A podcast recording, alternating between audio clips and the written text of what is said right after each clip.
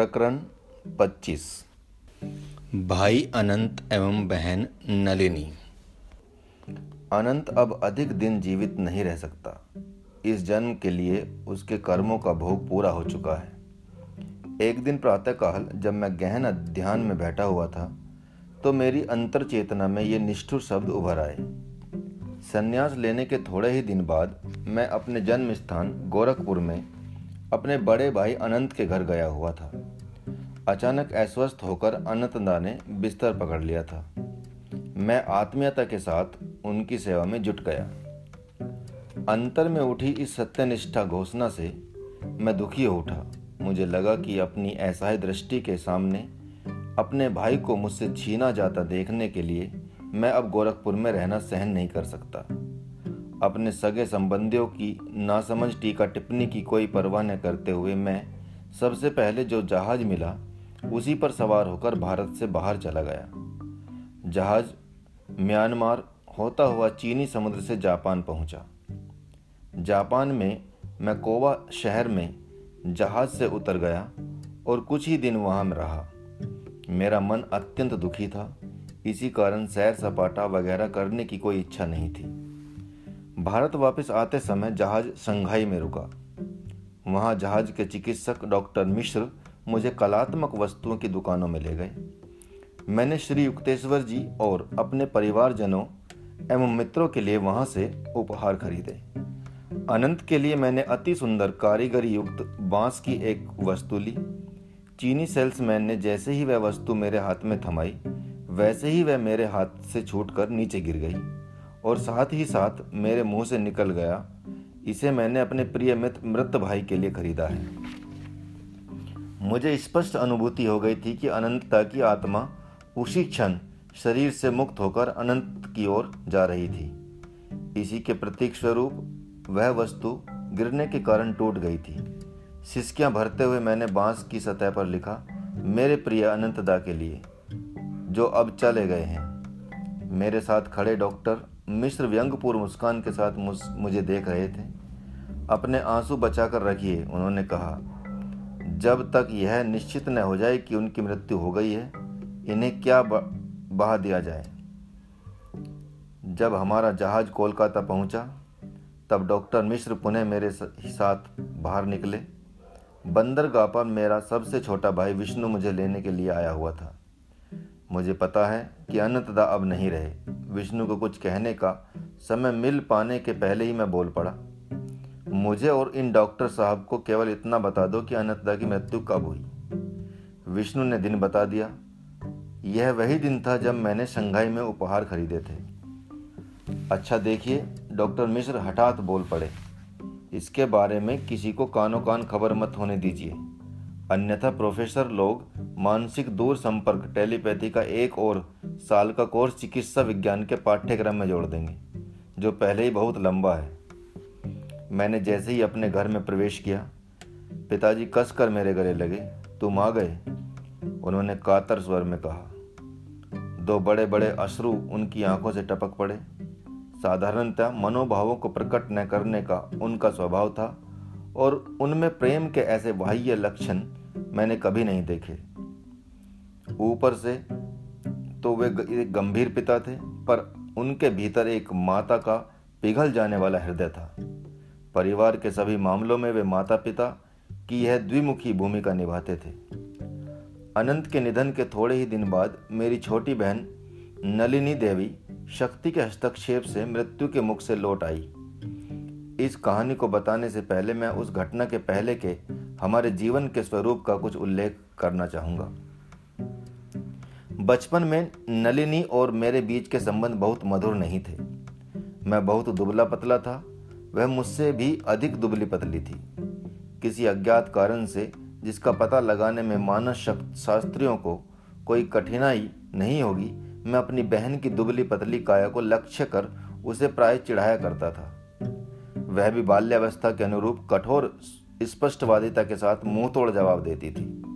कभी कभी तो माँ को हस्तक्षेप करना पड़ता था और बड़ा होने के नाते मुझे ही हल्का सा चांटा लगाकर वे उतने समय के लिए हमारे बचकाने झगड़े का अंत कर देती।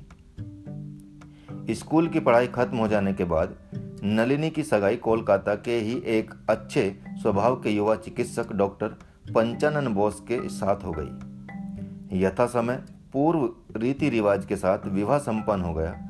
विवाह के दिन रात को हमारे कोलकाता के घर की बैठक में बैठकर हँसी मज़ाक करते अपने अनेकानाक रिश्तेदारों के बीच में मैं जाकर बैठ गया। दूल्हे राजा सुनहरी जरी के काम के लिए एक विशाल का तकिए की टेक लगाए बैठे थे। उनके एक और नलिनी बैठी थी। अफसोस, जामुनी रंग की भरी रेशमी साड़ी भी उनकी मृदुलताहीन कृषकता को छिपा नहीं पा रही थी। मैं अपने नए बहनोई के तकिए के पीछे जाकर बैठ गया। और उनकी ओर देखकर मैत्रीपूर्ण भाव के साथ मुस्कुराने लगा। उन्होंने विवाह के पूर्व नलिनी को कभी नहीं देखा था। विवाह के दिन ही उन्हें पता चला कि विवाह की लॉटरी में उन्हें क्या मिल रहा था। मेरी सहानुभूति को भाप कर डॉक्टर बोस ने संकोच पूर्वक नलिनी को की ओर इशारा किया और कहा मेरे कान में कहा यह क्या है? मैंने कहा क्यों डॉक्टर यह आपकी जाँच परीक्षण के लिए कंकाल है?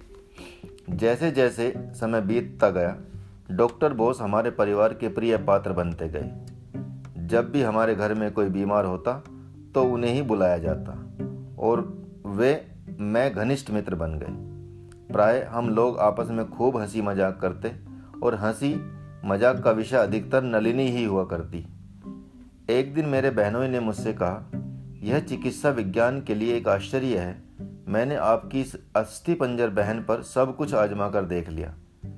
कोड लिवर ऑयल, मक्खन, माल्ट, शहद, मछली, मांस, अंडे, पौष्टिक दवाइयाँ, फिर भी एक शतांश इंच जितना भी मांस उसके शरीर पर नहीं आया है। कुछ दिन बाद मैं उनके घर गया। वहाँ मेरा काम कुछ मिनटों में ही खत्म हो गया और मैं यह सोचकर जाने लगा कि नलिनी को मेरे वहाँ आने का पता नहीं चला होगा। जैसे ही सामने के दरवाजे पर पहुँचा, नलिनी का आत्मीयतापूर्व परंतु आदेशात्मक स्वर सुनाई दिया, दादा, इधर आइए। इस बार आप मुझे चकमा देकर नहीं जा सकते। मुझे आपसे कुछ बातें करनी है। मैं सीढ़ी चढ़कर उसके कमरे में पहुँचा। देखकर मुझे आश्चर्य हुआ कि वह रो रही थी। उसने कहा, दादा, पुरानी बातों को भूल जाओ। मैं देख रही हूँ कि आध्यात्मिक पथ पर अब आपके पाँव दृढ़ता के साथ जमे हुए हैं। मैं हर बात में आपकी तरह बनना चाहती हूँ। फिर उसने आशा भरे स्वर में कहा, अब आप अच्छे हट्टे कट्टे हो गए हैं। क्या आप मेरी मदद नहीं करेंगे? मेरे पति मेरे पास फटकते भी नहीं, और मैं उनसे इतना प्यार करती हूँ। परंतु मेरी मुख्य इच्छा ईश्वर साक्षात्कार में उन्नति करने की है।